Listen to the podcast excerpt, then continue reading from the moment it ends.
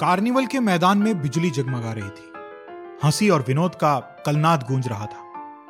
मैं खड़ा था उस छोटे फुहारे के पास जहां एक लड़का चुपचाप शराब पीने वालों को देख रहा था। उसके गले में फटे कुर्ते के ऊपर से एक मोटी सूत की रस्सी पड़ी थी और जेब में कुछ ताश के पत्ते थे।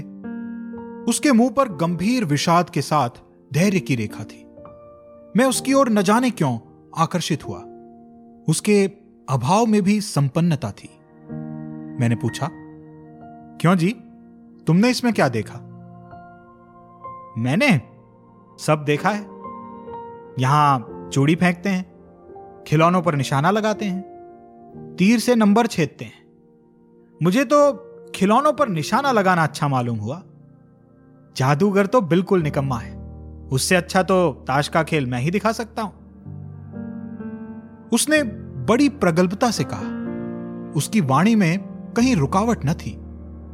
मैंने पूछा, और उस पर्दे में क्या है? वहां तुम गए थे? नहीं, वहां मैं नहीं जा सका, टिकट लगता है। मैंने कहा, तो चल मैं वहां पर तुमको लिवा चलूं। मैंने मन ही मन कहा, भाई आज के तुम ही मित्र रहे। उसने कहा, वहां जाकर क्या कीजिएगा, चलिए निशाना लगाया जाए। मैंने उससे सहमत होकर कहा, तो फिर चलो पहले शरबत पी लिया जाए। उसने स्वीकार सूचक सिर हिला दिया। मनुष्यों की भीड़ से जाड़े की संध्या भी वहां गर्म हो रही थी। हम दोनों शरबत पीकर निशाना लगाने चले। राह में ही उससे पूछा, तुम्हारे घर में और कौन है? मां और बाबूजी। उन्होंने तुमको यहां आने से मना नहीं किया? बाबूजी जेल में हैं। क्यों? देश के लिए, वो गर्व से बोला। और तुम्हारी मां? वो बीमार है। और तुम तमाशा देख रहे हो? उसके मुंह पर तिरस्कार की हंसी फूट पड़ी। उसने कहा, तमाशा देखने नहीं, दिखाने निकला हूं। कुछ पैसे ले जाऊंगा तो मां को पथ्य दूंगा। मुझे शरबत न पिलाकर आपने मेरा खेल देखकर मुझे कुछ दे दिया होता तो मुझे अधिक प्रसन्नता होती। मैं आश्चर्य से उस तेरह चौदह वर्ष के लड़के को देखने लगा। हां, मैं सच कहता हूं बाबूजी, मां जी बीमार है, इसीलिए मैं नहीं गया। कहां? जेल में। जब कुछ लोग खेल तमाशा देखते ही हैं तो मैं क्यों ना दिखाकर मां की दवा करूं और अपना पेट भरूं। मैंने दीर्घ निश्वास लिया। चारों ओर बिजली के लट्टू नाच रहे थे। मन व्यग्र हो उठा। मैंने उससे कहा, अच्छा चलो निशाना लगाया जाए। हम दोनों उस जगह पर पहुंचे जहां खिलौने को गेंद से गिराया जाता था। मैंने बारह टिकट खरीदकर उस लड़के को दे दिए। वो निकला पक्का निशानेबाज। उसकी कोई गेंद खाली नहीं गई। देखने वाले दंग रह गए। उसने बारह खिलौनों को बटोर लिया, लेकिन उठाता कैसे? कुछ मेरी रुमाल में बंधे, कुछ जेब में रख लिए। लड़के ने कहा, बाबूजी, आपको तमाशा दिखाऊंगा, बाहर आइए, मैं चलता हूं। वो नौ दो ग्यारह हो गया। मैंने मन ही मन कहा, इतनी जल्दी आंख बदल गई। मैं घूमकर पान की दुकान पर आ गया। पान खाकर बड़ी देर इधर उधर टहलता देखता रहा। झूले के पास लोगों का ऊपर नीचे आना देखने लगा। अकस्मात किसी ने ऊपर के हिंडोले से पुकारा, बाबूजी। मैंने पूछा, कौन? मैं हूं, छोटा जादूगर।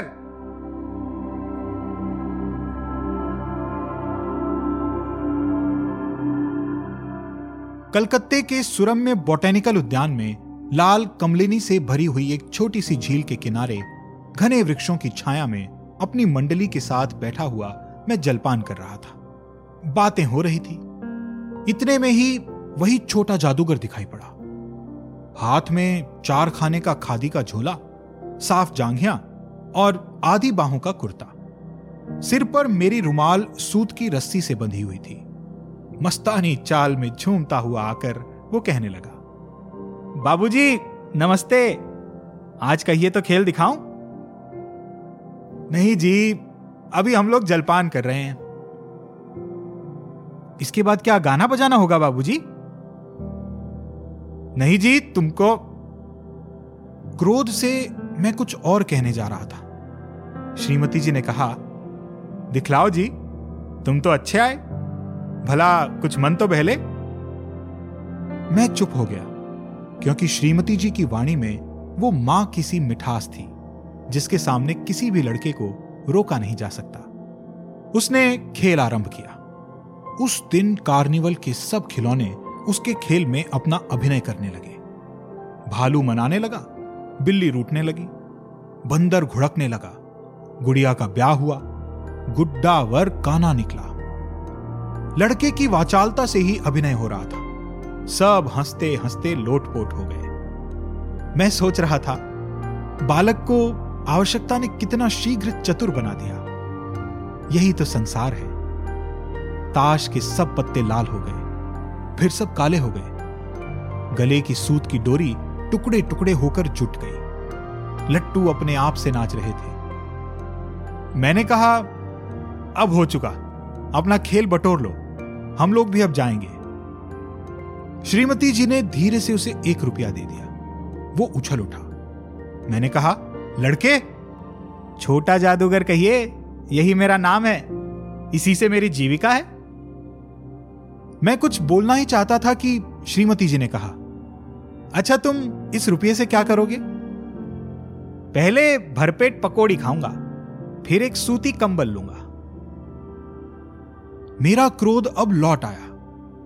मैं अपने पर बहुत क्रुद्ध होकर सोचने लगा कि कितना स्वार्थी हूं मैं। उसके एक रुपया पाने पर मैं ईर्ष्या करने लगा था। वो नमस्कार करके चला गया। हम लोग लता कुंज देखने के लिए चले। उस छोटे से बनावटी जंगल में संध्या साए साए करने लगी थी। अस्तांचलगामी सूर्य की अंतिम किरण वृक्षों की पत्तियों से विदाई ले रही थी। एक शांत वातावरण था। हम लोग धीरे धीरे मोटर से हावड़ा की ओर आ रहे थे। रह रहकर छोटा जादूगर स्मरण होता था। तभी सचमुच वो एक झोपड़ी के पास कंबल कंधे पर डाले मिल गया। मैंने मोटर रोककर उससे पूछा, तुम यहां कहां? मेरी मां है ना यहां, अब उसे अस्पताल वालों ने निकाल दिया है। मैं उतर गया। उस झोपड़ी में देखा तो एक स्त्री चिथड़ों से लदी हुई कांप रही थी। छोटे जादूगर ने कंबल ऊपर से डालकर उसके शरीर से चिमटते हुए कहा, मां। मेरी आंखों में आंसू निकल पड़े।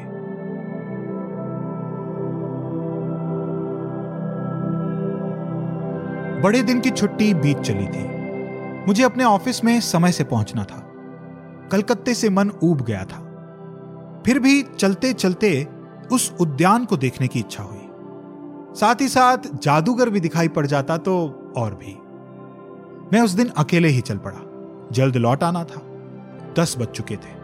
मैंने देखा कि उस निर्मल धूप में सड़क के किनारे एक कपड़े पर छोटे जादूगर का रंगमंच सजा था। मैं मोटर रोककर उतर पड़ा।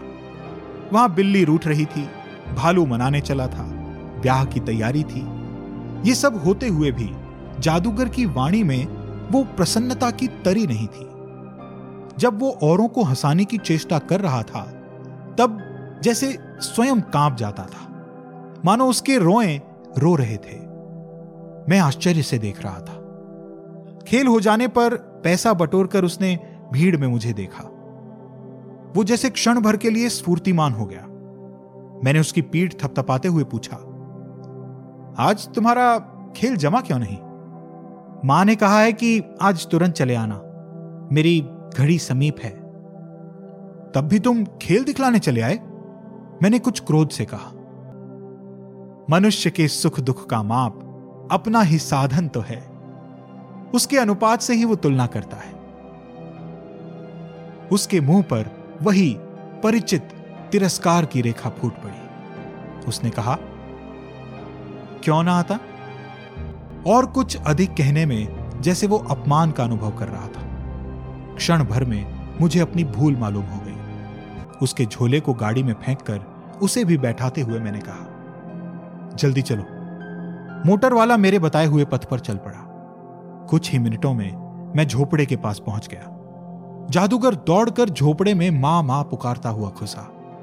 मैं भी पीछे था, किंतु स्त्री के मुंह से बेट निकल कर रह गया। उसके दुर्बल हाथ उठकर गिर गए। जादूगर उससे लिपट कर रो रहा था। मैं स्तब्ध था। उस उज्जवल धूप में समग्र संसार जैसे जादू सा मेरे चारों ओर नृत्य करने लगा।